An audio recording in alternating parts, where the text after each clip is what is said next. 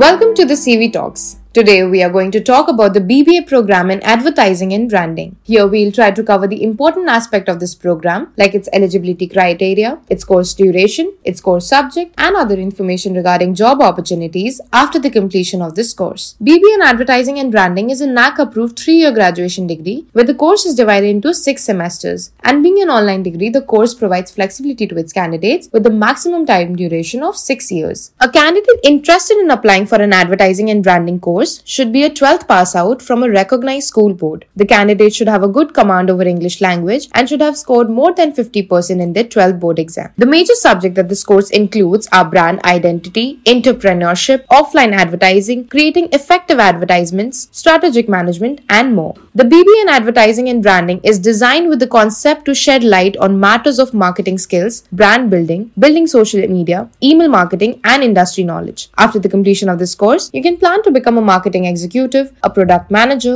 a marketing research analyst, an advertisement writer, a sales manager, and others. Top recruiters that hire for these roles are SBI, TCS, Capgemini, and Deutsche Bank, to name a few. Lastly, few universities like Jain Online offer this course at quite an affordable price. If you're looking for more options, you can also log on to our website where you can surf through more than 75 plus online universities and select the best university and courses for yourself. I hope this podcast gave you an insight of what this specialization can offer. For more such podcasts, log on to collegevidya.com and don't forget to follow us on SoundCloud.